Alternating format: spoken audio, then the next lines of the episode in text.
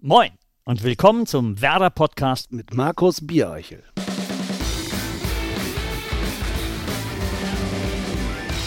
Moin und herzlich willkommen zu unserer 75. Ausgabe des Werder Podcasts. Auch in dieser Woche präsentiert von unserem Partner Hakebeck, der Kuss des Nordens. Die 75. Ausgabe könnte passender kaum sein, denn heute geht es um ein Jubiläum. Eigentlich keines, das in erster Linie mit Werder zu tun hat, indirekt aber vielleicht doch. Wir wollen heute über den 75. Geburtstag von Radio Bremen sprechen. 75 Jahre, die man zum Teil gemeinsam gegangen ist, also Radio Bremen mit Werder Bremen. Lange Zeit aber hat man auch gar nichts miteinander zu tun. Zwei, die über 30, wenn nicht gar 35 Jahre mit dabei gewesen sind, die eigentlich alle großen Ereignisse hautnah miterlebt und durch ihre Berichterstattung auch mitgeprägt haben, sind Ludwig Ewerts und Henry Vogt. Und diese beiden sind heute bei uns. Herzlich willkommen. Ja, hallo lieber Markus. Danke für die Einladung. Ihr zwei ähm, seid ja nun wirklich ein fester Bestandteil von Radio Bremen. Wann feiert ihr den 75. Geburtstag? Eigentlich nicht wirklich. Also nee? nein, er wird im Hause gefeiert, aber wir kriegen als Mitarbeiter Ludwig im Prinzip gar nichts davon mit. Ne? Wir wissen, dass Torten verschickt werden an Hörerinnen und Hörer, äh, die besonders äh, originelle Geschichten im Zusammenwirken mit Radio Bremen als Erlebnis äh, weitertragen und dann nochmal in, in Erinnerung rufen. Aber sonst im Hause nicht. Das ist natürlich auch Corona geschuldet, logischerweise. Ich glaube, wenn wir das nicht hätten, hätte es eine richtige Party gegeben. Ich könnte es mir jedenfalls vorstellen ich könnte es auf die Spitze treiben. Wir als Radio Bremen Beschäftigte können uns eine Freikarte unten am Empfang abholen, um uns die Ausstellung im Focke-Museum anzuschauen.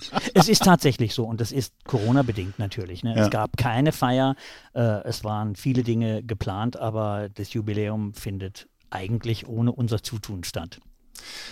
Wenn man über den 75. Geburtstag spricht, dann weiß man normalerweise, an dem Tag ging es los. Und wenn man jetzt mal so in den ähm, Archiven schaut, dann ist es für mein Empfinden schwierig, genau diesen einen Tag zu finden, ähm, weil zum einen äh, Radio Bremen ja ein Stück weit aus der korrigiert mich, NOAC entstanden ist, aber die Amerikaner äh, 1945 nach dem Kriegsende einen Rundfunkempfänger nach Bremen gebracht haben. So, und das war aber im September 1945, da war dann der Empfänger schon da.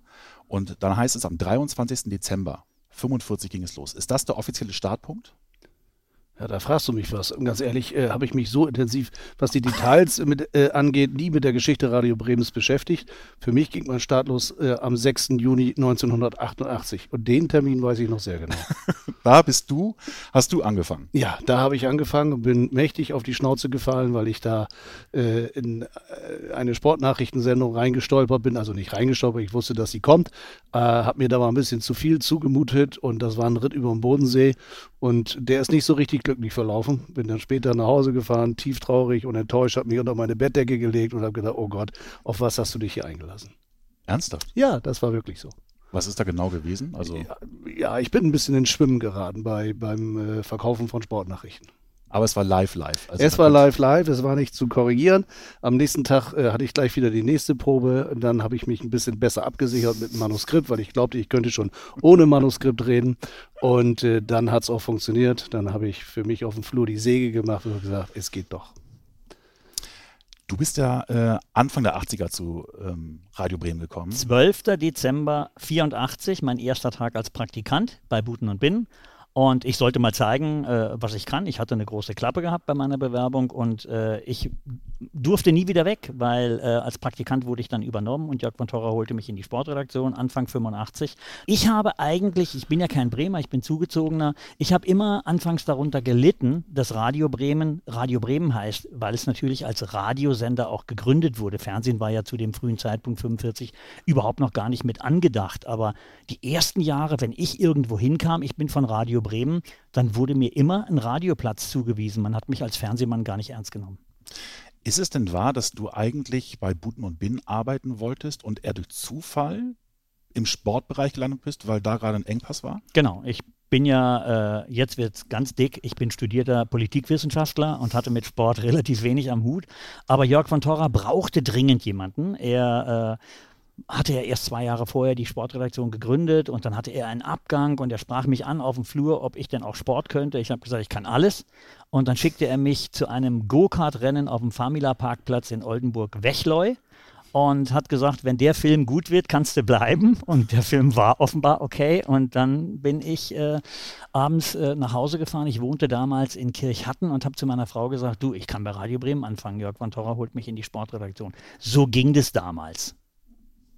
Auch nicht schlecht. Bei dir war es ja eher straight, ne? Du hast ja dein Volo beim Weserkurier gemacht ja. und bist relativ nahtlos dann zu Radio Bremen gegangen. Ja, ich habe ja erst acht Jahre als Zeitungsjournalist gearbeitet beim Weserkurier und ich war auch bei der Sieger Kreiszeitung für eine Weile und äh, habe aber aus welchen Gründen weiß ich nicht genau immer so das Bestreben gehabt, zum Radio oder zum Fernsehen zu kommen. Und das klappte dann irgendwann und ich kann mich noch sehr genau erinnern, ich hatte Kontakt also zu Walter Jasper, auch über meine Tätigkeit als äh, Zeitungsredakteur. Ich wusste, dass sie da jemanden suchen und äh, stellte mich dann bei Helmut Poppen, dem damaligen Sportchef, vor und sollte eine Probereportage machen. Und ich habe elendig lange auf diese Reportage gewartet, weil es war Winterzeit und es fielen, wir hatten damals noch richtige Winter, es fielen sämtliche Amateurspiele ein nach dem anderen aus an Wochenenden. Ich sollte immer zum BSV, die spielten, glaube ich, irgendwie Regionalliga oder Oberliga. Das war dann schon einigermaßen, sagen wir mal, von der Wertigkeit so, dass man da hingehen konnte und auch reportieren sollte. Ich sollte meine Report äh, Probereportage machen und es fiel immer aus. Wochenende für Wochenende. Und ich dachte, es darf nicht wahr sein. Wann kann ich mich da endlich beweisen?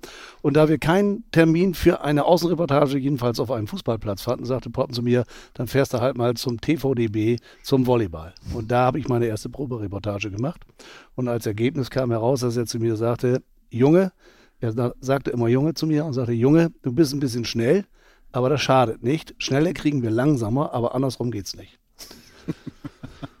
Helmut Poppen äh, ist der erste Sportchef gewesen von Radio Bremen. nein, nein, nein, nein, nein. Hans Schulz war der erste Sportchef. Hans Schulz war der erste, ja, genau. Den habe ich auch noch kennengelernt, nicht mehr in aktiver Form, aber der war so mit Radio Bremen verbunden, der konnte nicht loslassen, auch in seiner Ruhezeit nicht.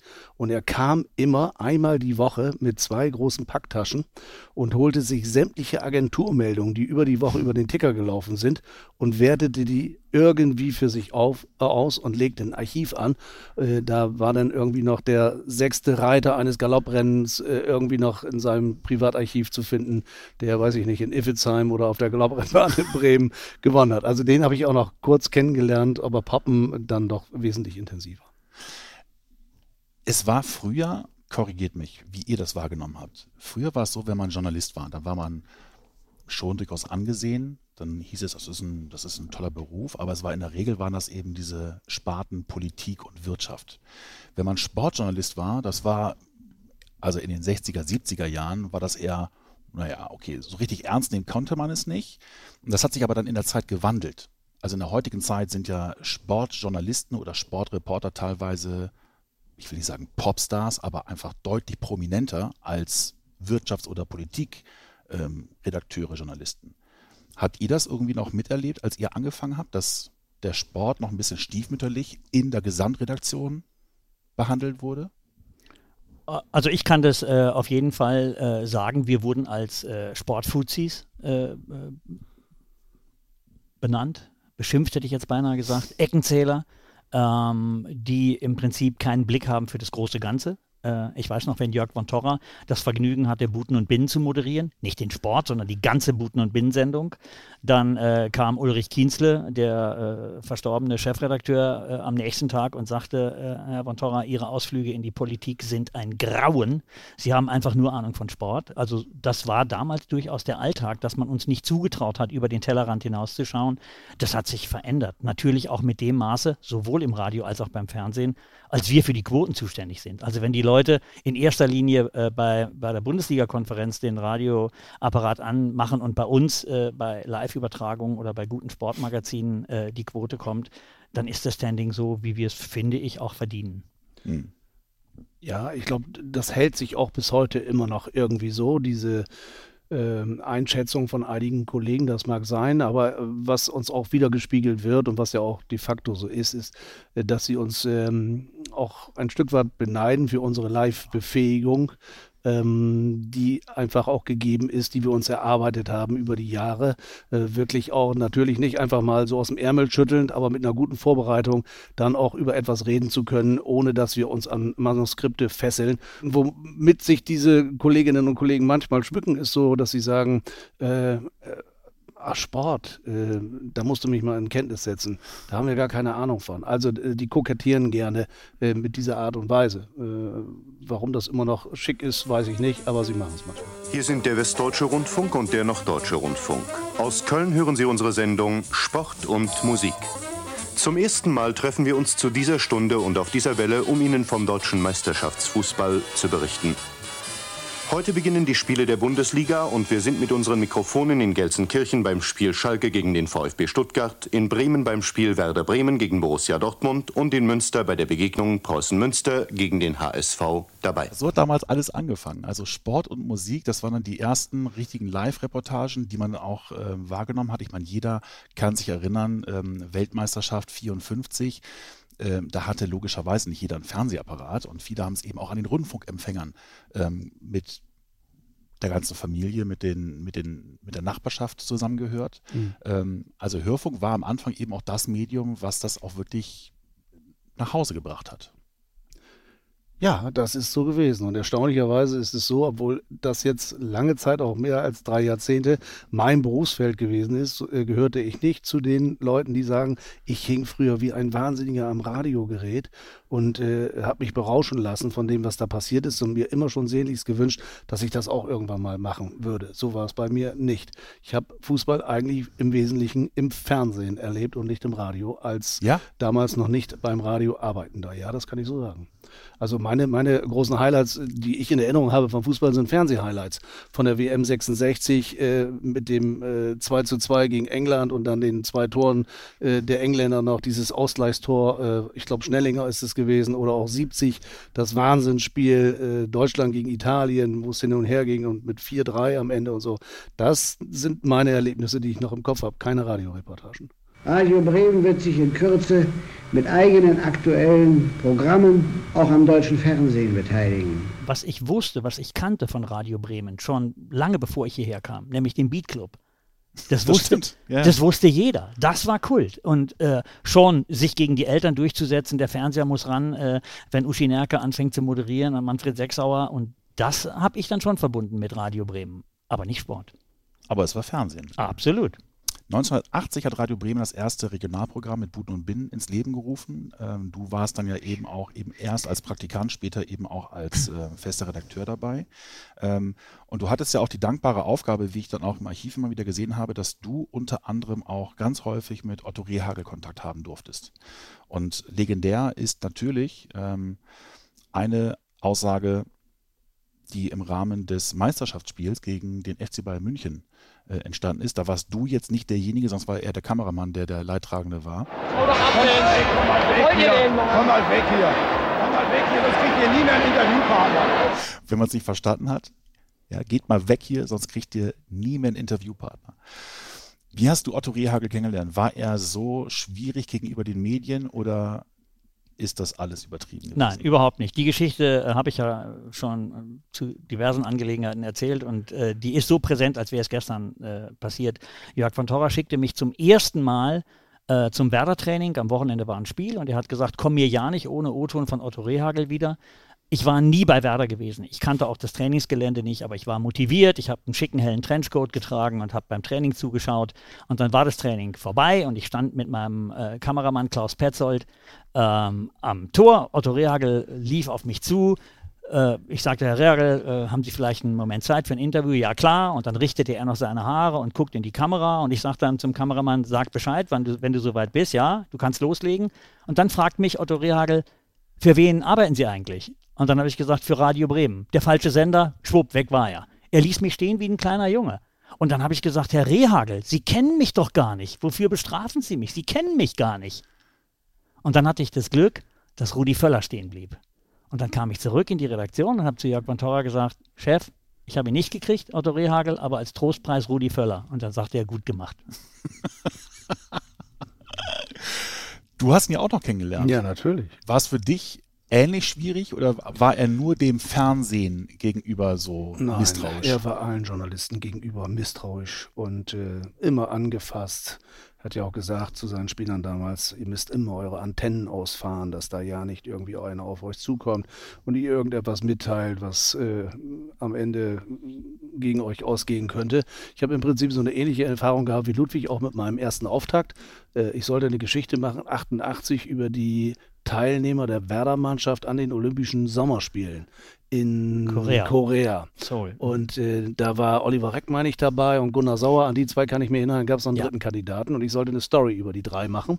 Und ich dachte mir, bevor ich da auf dem Trainingsplatz rumrenne und irgendwie auf einen der äh, Jungs zulaufe, frage ich doch lieber erstmal anständig bei Rehagel, ob er damit einverstanden ist, dass ich das auch mache, bevor ich mir da einen einfange. Und bin dann auf ihn zugegangen und wollte mich auch kurz vorstellen und gab ihm, wie man das dann üblicherweise macht, schon mal so eine Art meinen Shake Hands und wollte ihm die Hand reichen und mich vorstellen wer ich bin. Und er hat das nicht mehr erwidert.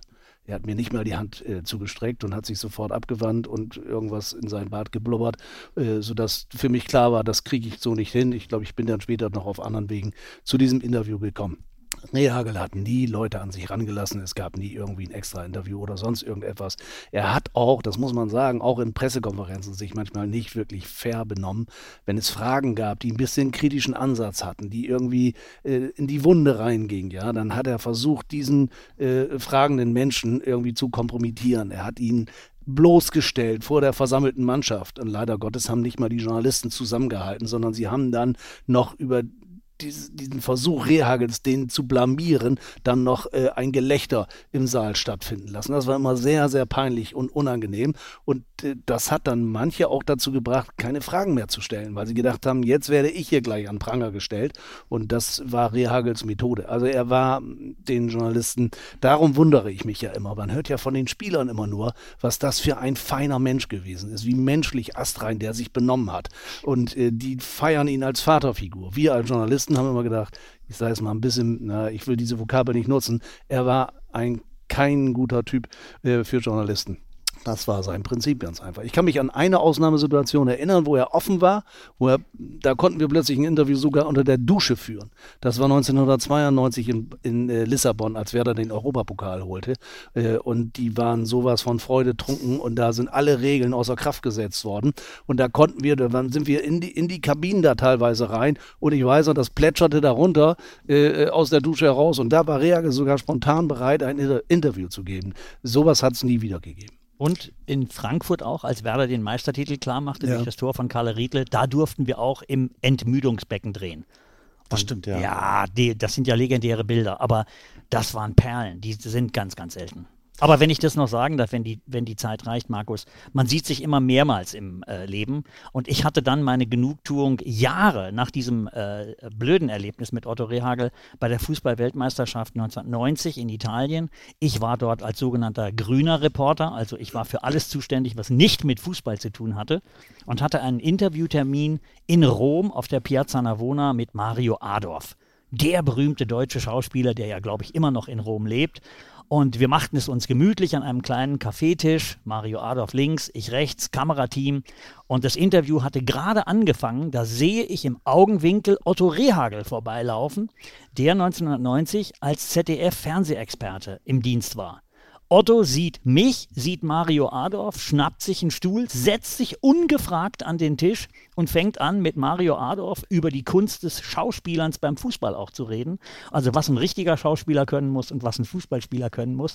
Und Mario Adorf guckte mich hilfesuchend an, der kannte Otto Rehagel so nicht. Der wusste auch nicht, ob mir das recht war, dass Otto diese, diese Situation gehijackt hat. Aber das war eine wunderbare Situation. Abends am Hotel, ARD und ZDF, wir wohnten im gleichen Hotel, kam Otto Rehagel zu mir und bat mich darum, ob er das Drehmaterial bitte haben könnte.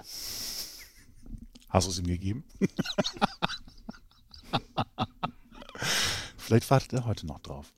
Ähm, aber legendär, und äh, da sind wir wieder beim Hörfunk, ähm, ist natürlich ähm, folgende Überlieferung aus Lissabon. Beide als Monaco kommt wieder, Zielpass, ein Bremer hat aufgepasst, keine Abseitsposition, Wintenrufer hat die Möglichkeit zum 2 zu 0, umspielt den Torhüter und dann ist er Ball und er macht das Tor, Goal, Goal, Goal!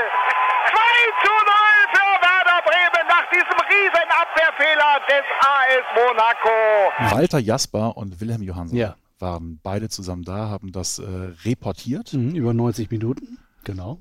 Und äh, Walter ist aber derjenige gewesen, der im Grunde allen in Erinnerung geblieben ist, weil er bei den beiden Toren eben gerade on air war. Genau, das ist richtig. Und das äh, zweite Ding hat er auch einfach fantastisch reportiert. Das Tor von Rufer, wie der abgeht, wie der Pass kommt und dann geht er vorbei und äh, er dreht sich und was. Und äh, das ist einfach klassisch und hervorragend äh, Szene gesetzt. Also das ist wirklich bildhaft beschrieben, so wie es auch gewesen ist. Er umkauft den Torhüter und er schießt und dann macht er das Tor. Und äh, er hat sich, er benutzt ja diese Vokabel Goal, Goal, Goal. Und das war ja vorher eine Verabredung zwischen ihm und William Johansson weil er sonst immer auch den normalen Torruf, er war offenbar begeistert von den Brasilianern, die dann auch da dieses Goal und dieses minutenlange Schreien. Und das war schon eine Verabredung, dass er gesagt hat, wenn das heute mal passieren sollte, dann werde ich mal wie so ein Brasilianer so ein Goal, Goal, Goal machen. Aber er war so im Flow, dass er das beim ersten Tor nicht hingekriegt hat. äh, da, da, da, hat er quasi den alten Automatismus drauf gehabt. Und dann hat er bei dem Allaus-Tor eben halt Tor gerufen. Und da hat es dann offenbar geklingelt bei ihm im Kopf. Und da das so schön vorbereitend war, dass der Rufer noch den langen Weg zum Tor hatte, so erkläre ich mir das jedenfalls, hat er dann in dem Augenblick dann auch dieses Goal, Goal, Goal äh, gehabt. Aber es war einfach perfekt äh, kommentiert. Das höre ich heute immer noch sehr, sehr gern. Aber man hört es relativ selten, wenn ich denke, wie oft ich Henry höre bei jedem Heimspiel von Werder Bremen, lebenslang grün-weiß. Man braucht diese Momente, wo man einfach mal ein entscheidendes Tor als Hörfunkreporter geschildert hat, wo man aus dem, aus dem Sattel gekommen ist, wie man so schön sagt. Und das verfolgt dich ja jetzt schon, weiß ich nicht, ja. 25 Jahre. Ne? Ja, ja es gibt auch Schlimmeres, als äh, zum Beispiel in dieser äh, Szene dabei gewesen zu sein und auch für die Nachwelt festgehalten worden zu sein. Die Bremer, so jedenfalls mein erster Überblick, unverändert mit einem langen Pass hinein in die Spitze. Die Möglichkeit mit Hopsch. Er schießt und er schießt das Tor. Tor für Werder Bremen. 1 zu 0 beim VfB Stuttgart. Wieder ist es Bernd Hopsch jetzt an der Strafraumgrenze auf der halbrechten Position mit einem Rückpass auf Wolter. Er hat die Möglichkeit, er schießt und Tor.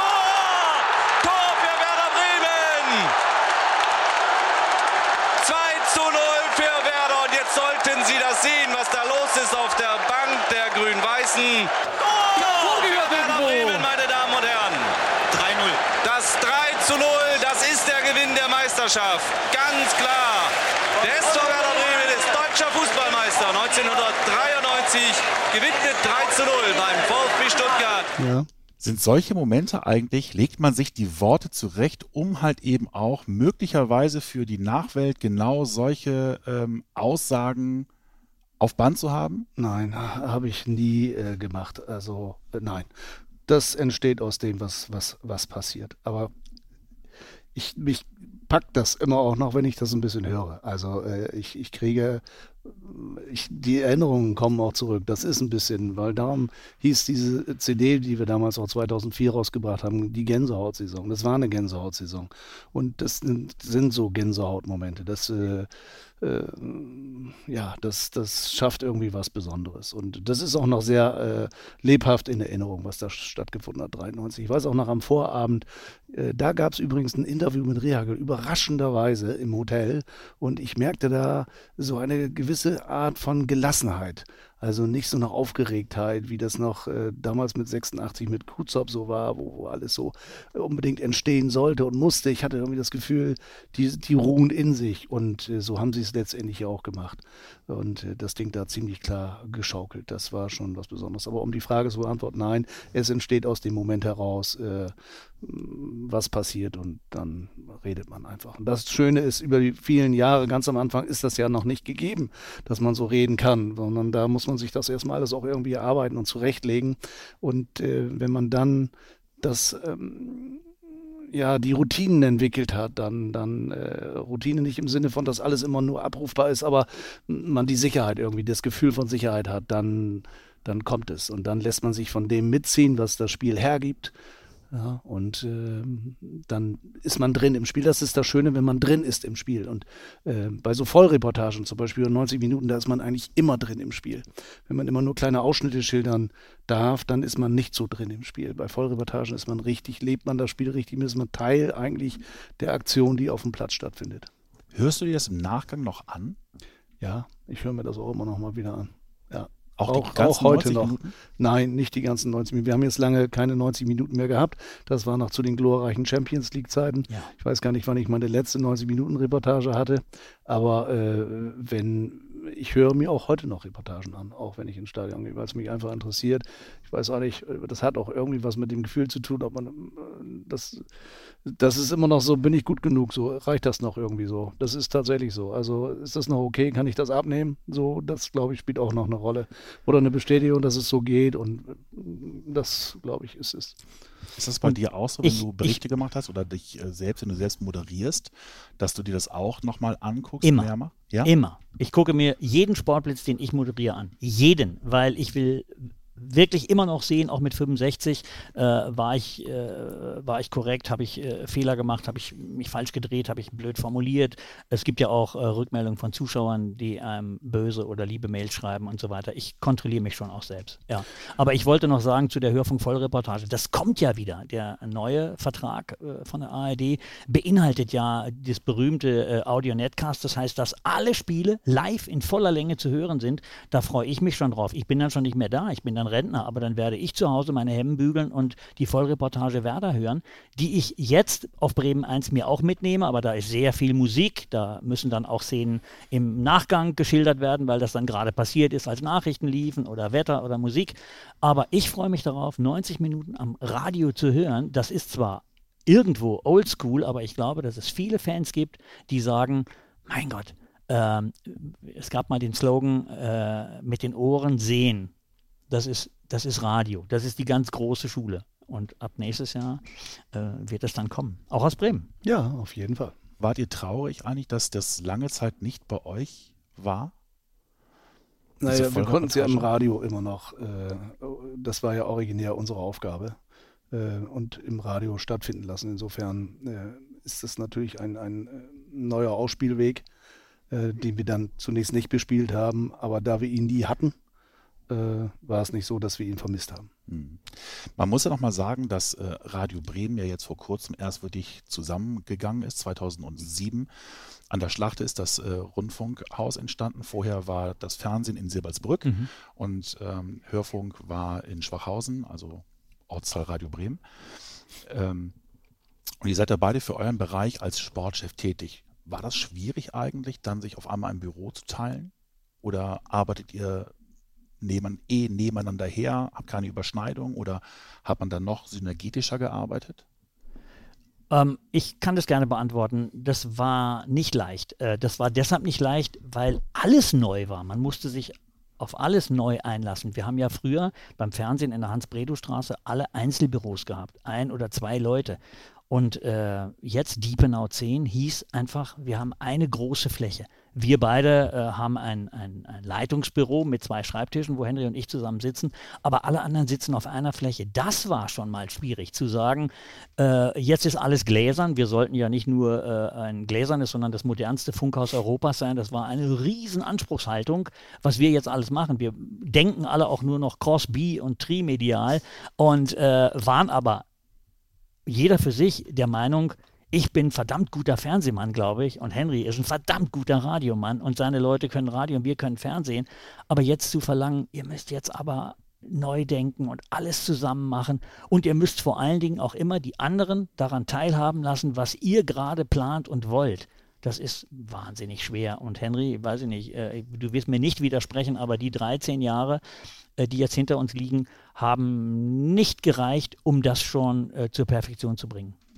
Ja, das stimmt, weil auch der Wunsch, dass sozusagen alles ähnlich bespielt wird und eine immer stattfindende Kommunikation und Transparenz ist, das ist ein Wunsch, aber das ist oft nicht Realität. Und äh, das finde ich ganz persönlich aber auch nicht so schlimm.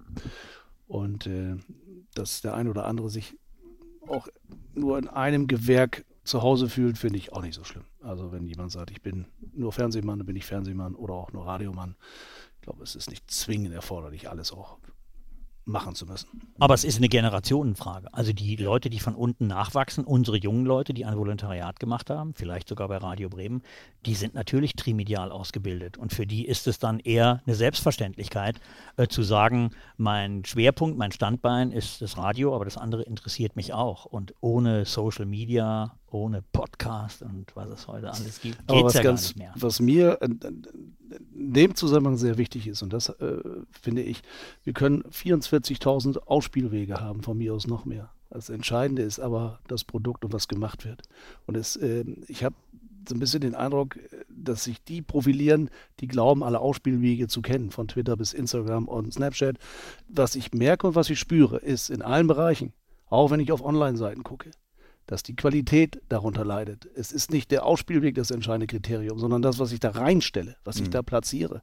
Und da sehe ich oftmals, dass das, äh, was an Qualität im Journalismus äh, stattfindet, dass das leider ein bisschen runtersinkt. Es sind andere Fähigkeiten äh, gefragt.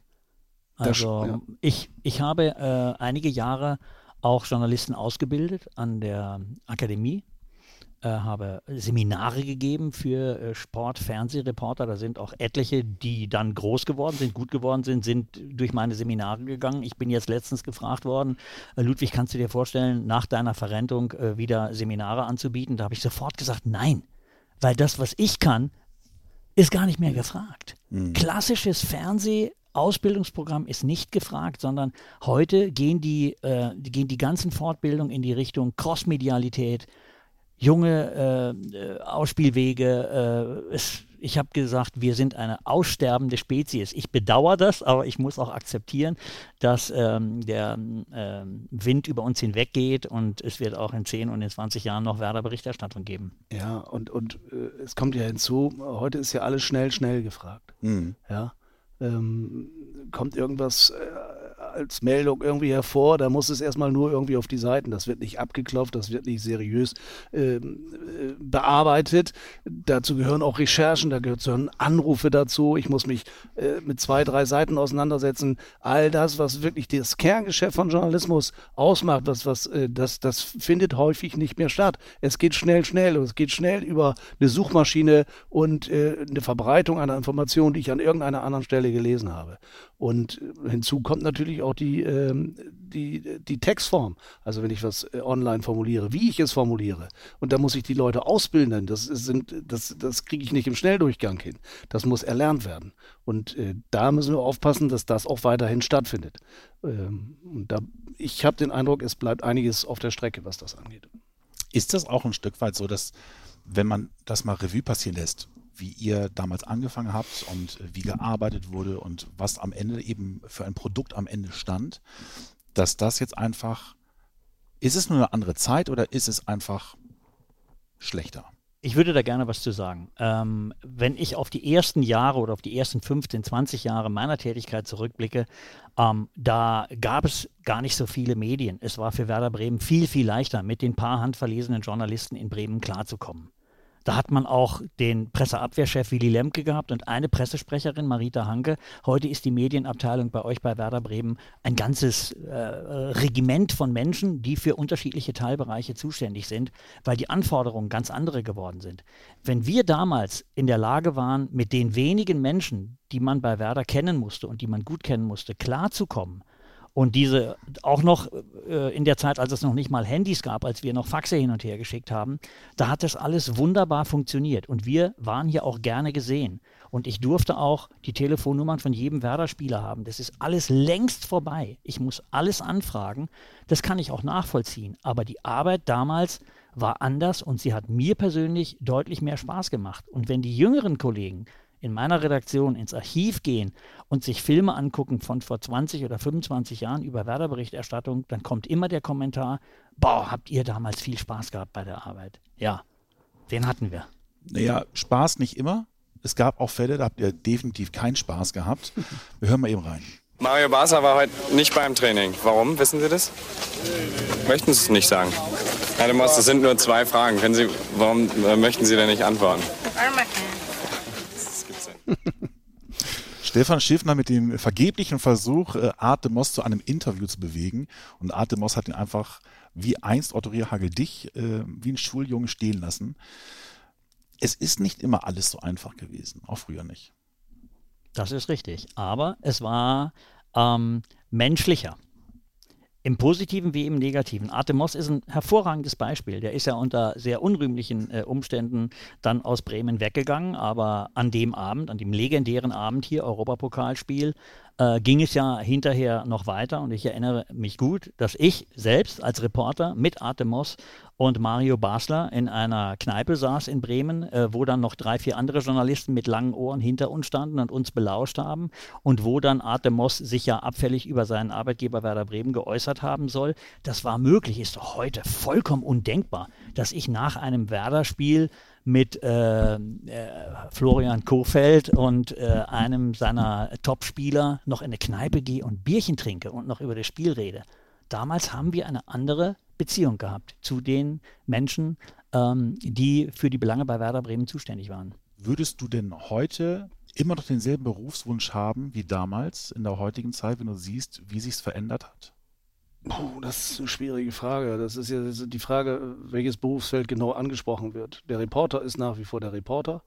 Jetzt in Corona-Zeiten natürlich ganz gruselig, ohne Zuschauer im Stadion. Das ist eigentlich eine Qual, äh, das äh, machen zu müssen. Äh, als Reporter auf jeden Fall. Also für den Reporter, glaube ich, sehe ich da keine großen Veränderungen. Aber in dem, was sonst stattgefunden hat, ähm, diesem, diesem unglaublichen Wettlauf darum, wer schnellstmöglich irgendwo was platziert und, und, diese Hetze sozusagen, sich gegenseitig zu hetzen. Es muss ja nur irgendwo eine Meldung aufschlagen ähm, und über Twitter verbreitet werden, dann sind ja die ganzen Redaktionen in Unruhe gebracht, ohne mal mit klugem Kopf und mit, mit äh, klugem Verstand daran zu gehen und das erstmal zu sondieren. Dazu haben wir ja gar keine Zeit mehr. Wir werden ja davon überholt. Mhm. Ja, also wenn, ich weiß nicht, ich glaube, wir hatten mal eine Meldung, dass Klose angeblich zu Werder Bremen zurückkommen sollte. Das ist jetzt auch schon ein paar Jährchen her.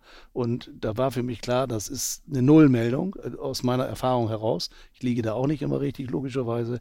Aber, ähm, aber man kommt nicht mal an dieser Meldung vorbei, sie dann auch so nochmal mitzuteilen, dass da nichts dran ist an dieser Meldung. Ja, und so werden jeden Tag irgendwelche Meldungen äh, losgeschossen und man muss sich damit auseinandersetzen. Das hat es früher nicht gegeben und das war gut so. Jetzt wollen wir noch mal ein bisschen zurückblicken auf eure äh, Vergangenheit mit Werder Bremen. Ähm, wir nennen das Ganze mal Schnellfragerunde. Mein peinlichster Moment als Reporter bei Werder Bremen war ein Europapokalspiel gegen Galatasaray Istanbul und es wurde eine Schweigeminute eingelegt und ich wusste nicht, warum alle schweigen und habe dann einfach fast dahergefaselt und habe gesagt, ich kann mir nur vorstellen, dass dem türkischen Präsidenten, nicht dem Staatspräsidenten, aber dem Präsidenten von Galatasaray irgendwie was Böses zugestoßen sein muss. Und äh, um nicht wirklich Klarheit darüber zu haben, um was es sich wirklich handelte, letztlich habe ich dann gehört, dass es in der Türkei, ich glaube, ein Erdbeben oder ein Grubenunglück irgendwie etwas äh, weitreichendes gegeben hat. Das war sehr peinlich, weil ich es einfach nicht erklären konnte. Bei mir ganz klar die unselige Muffe. Das Licht geht aus im Stadion, weil eine Muffe auf dem Gelände der St. Jürgen Klinik irgendwie durchgebrannt war. Ich konnte nichts für die Muffe, aber ich war als äh, ortsansässiger Sportchef dafür verantwortlich, wurde dafür verantwortlich gemacht, dass wir kein vernünftiges Ersatzprogramm äh, auf der Leitung liegen hatten und dass sich die ARD an dem Tag im Fernsehen kolossal blamiert hat. Äh, das hätte mich beinahe äh, beruflich meinen Kopf gekostet. Ich wurde dann ein halbes Jahr später aber rehabilitiert und durfte dann wieder senden. Mein schönster Moment mit Werder Bremen. Gibt zwei schönste Momente und das sind gar nicht die Highlights der großen Triumphe, sondern das ist das Zusammenstehen hier am Osterdeich. Das erzähle, kriege ich schon eine Gänsehaut, weil ich das überragend fand. Ich habe mich extra dahingestellt, als es hier gegen Frankfurt ging, ums Überleben. Und ich sehe die Verbundenheit der Menschen mit diesem Verein. Das ist, es geht nicht besser. Es geht nicht besser. Ich sehe, wie die sich, wie die mit diesem Verein leben und wie sie dahinter stehen und wie sie, das, das ist, mehr, mehr geht nicht. Das ist das Beste ähm, was, ich, was ich mit Werder Bremen verbinde. Und, oder auch das, den Autokorso äh, 2004 durchs Ostertorviertel. Wie die Menschen mit Werder Bremen zusammenhängen. Das ist, das finde ich einfach stark. Ich müsste mich entscheiden zwischen zwei Momenten. Äh, Europapokalsieg 92 war ich nicht mit in Lissabon, aber ich stand dann auf dem Rathausbalkon und habe die Interviews gemacht mit den Spielern, weil wir es ja dann äh, live übertragen hatten. Das Spiel war ja im ZDF gewesen. Und der Moment, als Werder Bremen tatsächlich in Frankfurt äh, deutscher Meister wurde, da war ich als Field Reporter am Spielfeldrand und konnte schon vor dem Schlusspfiff Interviews führen mit Willy Lemke und Klaus-Dieter Fischer, die sich schon in den Armen lagen, weil klar war, wir sind jetzt deutscher Meister. Und das als Reporter am Spielfeldrand, damals mit ganz anderen äh, Arbeitsbedingungen, äh, live erlebt zu haben, das war fantastisch. Mein Lieblingsspieler aller Zeiten. Mario Basler. Ganz einfach, weil ich ein Riesenherz für Typen habe. Und äh, wenn ich habe mir vor diesem Interview Gedanken gemacht, äh, über welche Spieler würde ich gerne reden. Und es sind immer Persönlichkeiten, es sind immer Typen. Uli Borowka, Mario Basler, Rune Bratzett. Ähm, die haben mich bewegt, die haben mich dann auch immer zum Nachdenken gebracht und äh, da freue ich mich auch heute noch, wenn wir uns wieder treffen. Ich muss da unterscheiden zwischen äh, meiner nicht aktiven beruflichen Zeit, weil ich äh, auch auf Werder Bremen geguckt habe, als ich noch nicht äh, bei Radio Bremen arbeitete. Da gab es für mich nur einen und der heißt Horst Dieter Höttges weil ich selbst auch mal Fußball gespielt habe und so einer ähnlichen Funktion und Rolle. Und da war Höttges mein Idol. Ich fand den fantastisch, wie der sich um Gegner gewunden hat, bevor die überhaupt eine Ballannahme äh, Chance hatten, war der schon mit seinem Kopf da und hat denen die Dinger weggeköpft oder weggegrätscht. Äh, das war Horst Dieter Höttges eindeutig. Und als äh, Spieler auf dem Platz für mich Diego. Ja? Ja, Diego war für mich einfach fantastisch. Weil viele sagen immer Miku, Miku, ja, aber ich habe Diego einfach als den Ideal. Ich fand das immer so stark. Ähm, vor allen Dingen, selbst wenn Werder so in bedrohlichen Situationen gegen Top-Mannschaften irgendwie eine Führung hatte und wenn Diego am eigenen 16-Meter-Raum in Ballbesitz kam, dann wusste man, dass da jetzt nichts passiert weil der konnte den Ball so abschirmen, der konnte sich so um sich selbst drehen und um den Gegner und den da nicht ranlassen und dann noch mit irgendwie äh, Tempo durchs Mittelfeld marschieren, der konnte, äh, ich fand den einfach genial. Ich fand den einfach, das war ein Ausnahmespieler. Auch wieder dem Kahn das Teil da unter die Latte genagelt hat, als die, ich glaube 2006 war das, ähm, und Kahn fauchte mhm. den erst an und wollte ihm irgendwie zeigen, wer hier irgendwie Chef ist und dann dauerte das irgendwie fünf Minuten später, hat er ihm das Ding da unter die Latte genagelt. Das war einfach, ich fand Diego best. Mein schlimmster Moment mit Werder Bremen.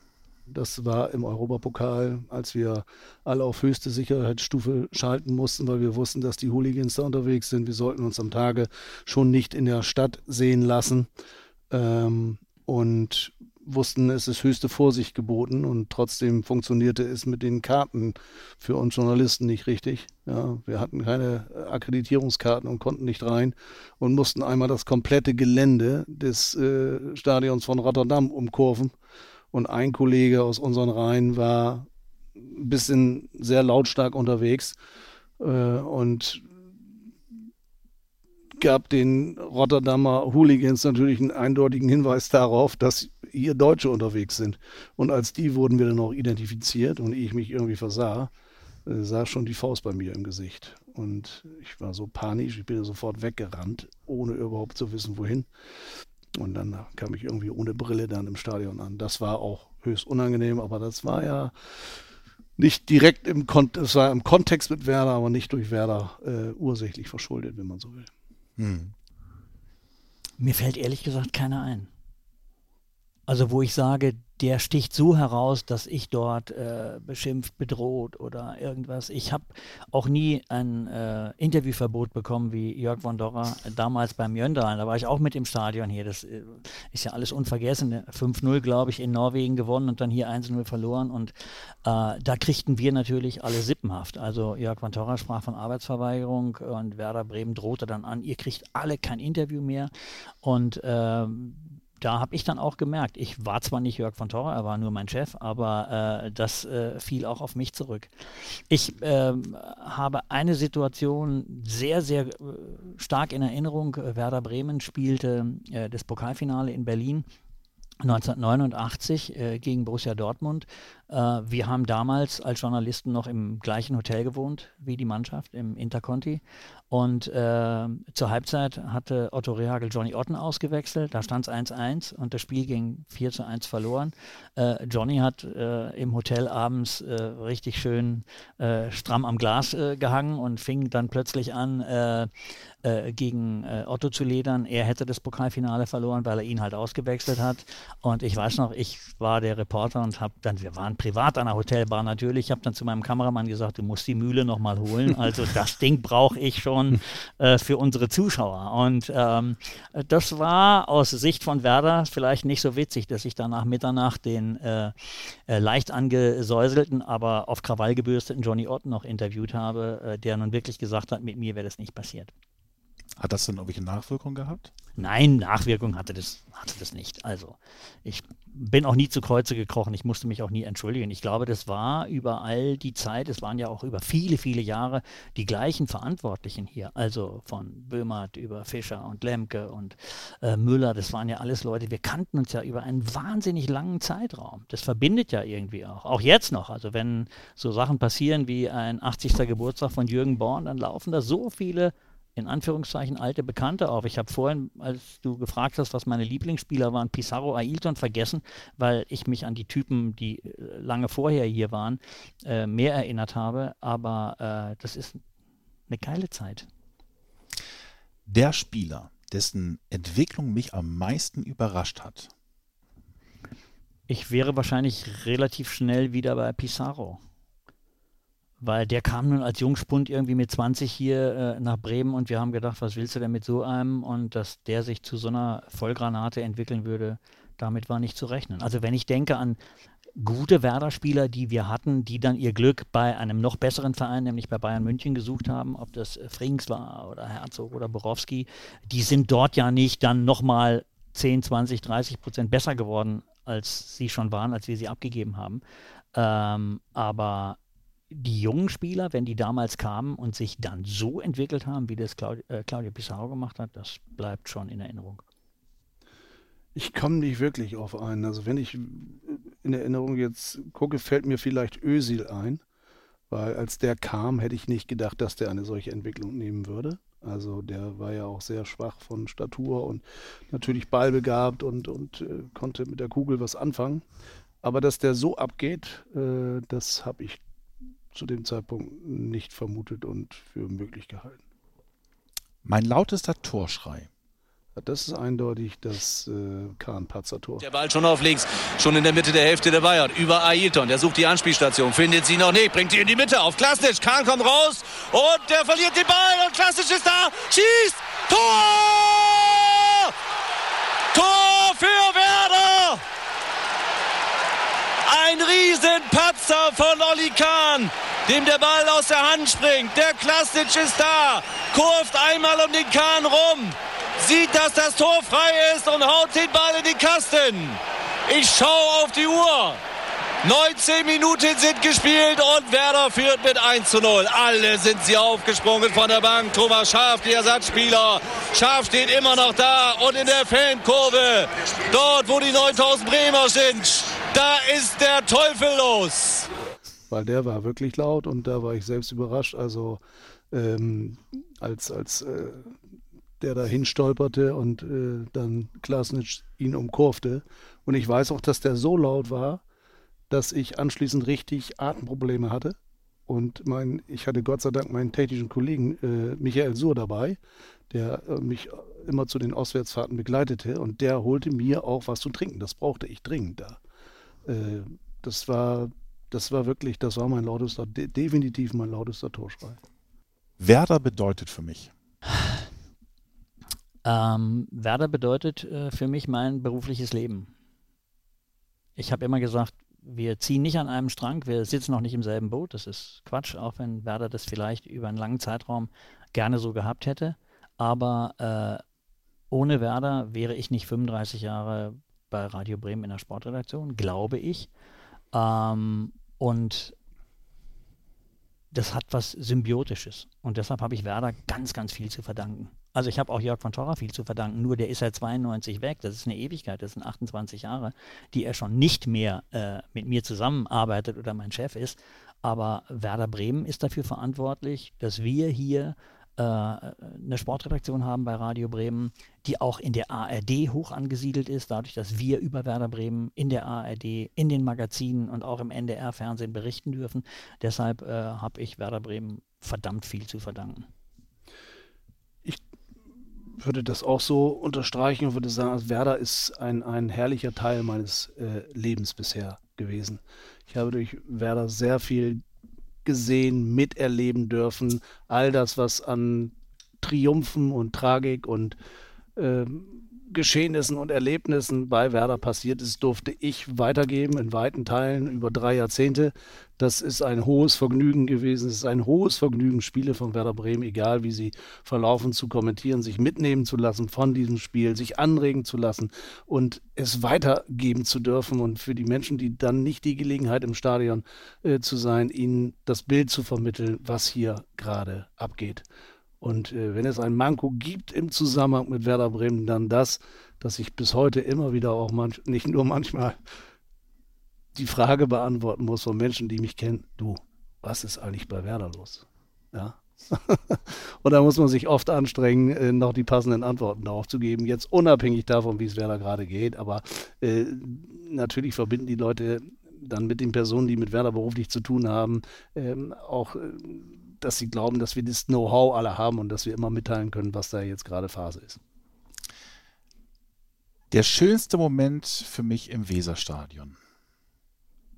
Es gibt einen wunderschönen Moment und das ist immer, wenn am Freitagabend oder auch in der Woche, leider gibt es das jetzt nicht mehr, seit Champions League im Weserstadion nicht mehr läuft, wenn das Flutlicht an ist wenn die Dunkelheit hereinbricht, wenn der Nebel von Jan Dile beschrieben, am Haus der Deich, ne, wenn der Nebel kommt und so, und äh, wenn der Nebel da drüber liegt und wenn ich dann richtig geilen Fußball sehe, wenn ich, wenn den ich noch in Erinnerung habe, die Bilder kommen jetzt gerade in meinen Kopf, wenn irgendwie eine Flanke in den Strafraum segelt und Neubart seine Birne dahin hält oder Kutzop irgendwie noch einen kleinen Haken schlägt oder ein Günther Hermann auch äh, sich links, rechts rumwindet und das Ding oben im Winkel haut und wenn die Massen schreien oder wenn Ailton Steilpass bekommt und der durchmarschiert und dann noch einen umkurvt und das Ding reinlegt. Und wenn man das begleiten darf, das ist, das ist, das ist das Schönste. Und vielleicht noch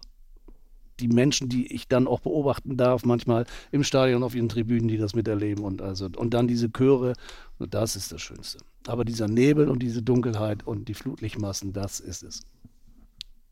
Ich habe ja das Vergnügen, dass ich gleich hier vorne wohne und äh, immer auf das Weserstadion gucke, auch wenn es bestrahlt wird. Aber äh, für mich sind die Highlights, leider sind sie schon so lange her, aber die äh, viel besungenen Wunder von der Weser, äh, die Siege, die man Werder nicht zutrauen konnte, weil die Ausgangslage damals viel zu schlecht war, äh, gegen Spartak Moskau dabei gewesen zu sein. Damals äh, waren wir ja hier sozusagen noch die Hausherren mit Übertragungen bedacht, dass sie diese Wunder von der Weser vollbracht haben, damals noch im alten, nicht umgebauten Stadion, war für mich das aller, allergrößte. Und äh, es wird mal wieder Zeit, dass wir so ein, so ein Wunder mal wieder kriegen, so international. Dass auch äh, im übertragenen Sinne mal wieder ein Maradona nach Bremen kommt und äh, die Stadt in Atem hält. Jetzt seid ihr ja beide in einem Alter, da geht ihr langsam auf die Rente zu. Du, bei dir ist es, äh, Ludwig, mhm. schon im kommenden Jahr. Gehst du in Rente? Ähm, Februar. Bei dir, Henry, ist es, glaube ich, ein Jahr später. Ja. Ähm, vielleicht zum Abschluss, welchen Wunsch möchtet ihr euch noch einmal erfüllen? Ich hoffe ganz einfach, dass, dass es mir gelingt und ich glaube, dass es auch stattfinden wird. Äh, man hängt sehr lange an diesem Beruf und hat viel investiert für diesen Beruf. Das kann ich von mir sagen und äh, das mit großer Leidenschaft auch versucht umzusetzen. Und dass es aber auch ein Leben nach Radio Bremen gibt und auch außerhalb von Werder Bremen. Aber ich kann es mal ganz banal fassen, ich will jetzt gar nicht groß ausholen, was vielleicht danach stattfinden wird. Was ich mir gönnen werde, das ist jetzt nichts Außergewöhnliches, aber das werde ich tun. Ich werde, weil es mir die ganzen Jahre immer natürlich durch die berufliche Verpflichtung verwehrt wurde. Ich werde mir drei gute Kumpel schnappen und werde mit denen hier sonnabends hinfahren und werde meine Bratwurst irgendwo essen und werde mir meine zwei Bier in meinem Kopf hauen und werde mich auf die Tribüne setzen und werde sagen, so Jungs, und jetzt spielt mal schön Fußball und ich möchte Spaß haben. Das werde ich mir gönnen, äh, wenn ich nicht mehr arbeite. Er hat es mir vorweggenommen. Ähm, ich war immer nur dienstlich bei Werder. Ich habe noch nie ein Werder-Spiel gesehen, wo ich nicht beruflich zu tun habe. Dann habe ich es mir nicht angeguckt. Entweder ich habe es beruflich getan oder gar nicht. Ich werde jetzt häufig gefragt, gehst du denn, wenn du dann Rentner bist, noch ins Weserstadion, guckst du dir die Spiele an? Ich habe mir diese Frage nie ernsthaft gestellt, aber Henry hat mich jetzt darauf gebracht, ähm, einfach mal als Fan ich behaupte, ich bin nicht so sehr Werder-Fan, das hätte mir im Wege gestanden. Man soll sich mit einer Sache, über die man berichtet, nicht gemein machen. Also habe ich immer gesagt, ich bin Fan von Bremen und von dem, was wir tun, aber ich bin kein Werder-Fan, weil dann tun Niederlagen viel zu weh, wenn man wirklich Fan ist und man heult oder hat schlaflose Nächte. Das habe ich alles nicht. Also ich kann auch schlafen, wenn Werder verliert. Aber äh, das mal zu erleben, wie fühlt sich das eigentlich an, als stinknormaler Fan auf der Tribüne zu sitzen mit Bier und Bratwurst, wenn man es dann wieder äh, darf nach Corona. Ähm, und dann zu spüren, bin ich vielleicht doch Werder-Fan? Wie fühlt sich das an? Das wäre toll. Vielen Dank. Ja, prima, danke auch. Das war sie also, die 75. Ausgabe. Ich hoffe, es war wie immer unterhaltsam und ihr hattet Spaß beim Zuhören. Feedback ist ja bekanntlich ein Geschenk. Solltet ihr also Anregungen, Fragen oder Kritik haben, dann schickt uns gerne eine Text- oder Sprachnachricht per WhatsApp an die Nummer 0174 668 3808. Die Nummer findet ihr wie immer auch unten in den Show Notes. Abonniert diesen Kanal gerne, damit ihr keine weitere Folge mehr verpasst. Zudem seht ihr dann auch, wenn das Vorspiel, unser Vorberichtspodcast vor jedem Pflichtspiel online ist. Zu hören gibt es uns nach wie vor auf Soundcloud, Spotify, dem Apple Podcast und Deezer. Ich hoffe, ihr schaltet auch kommende Woche wieder ein. Bis dahin, macht's gut. Tschüss.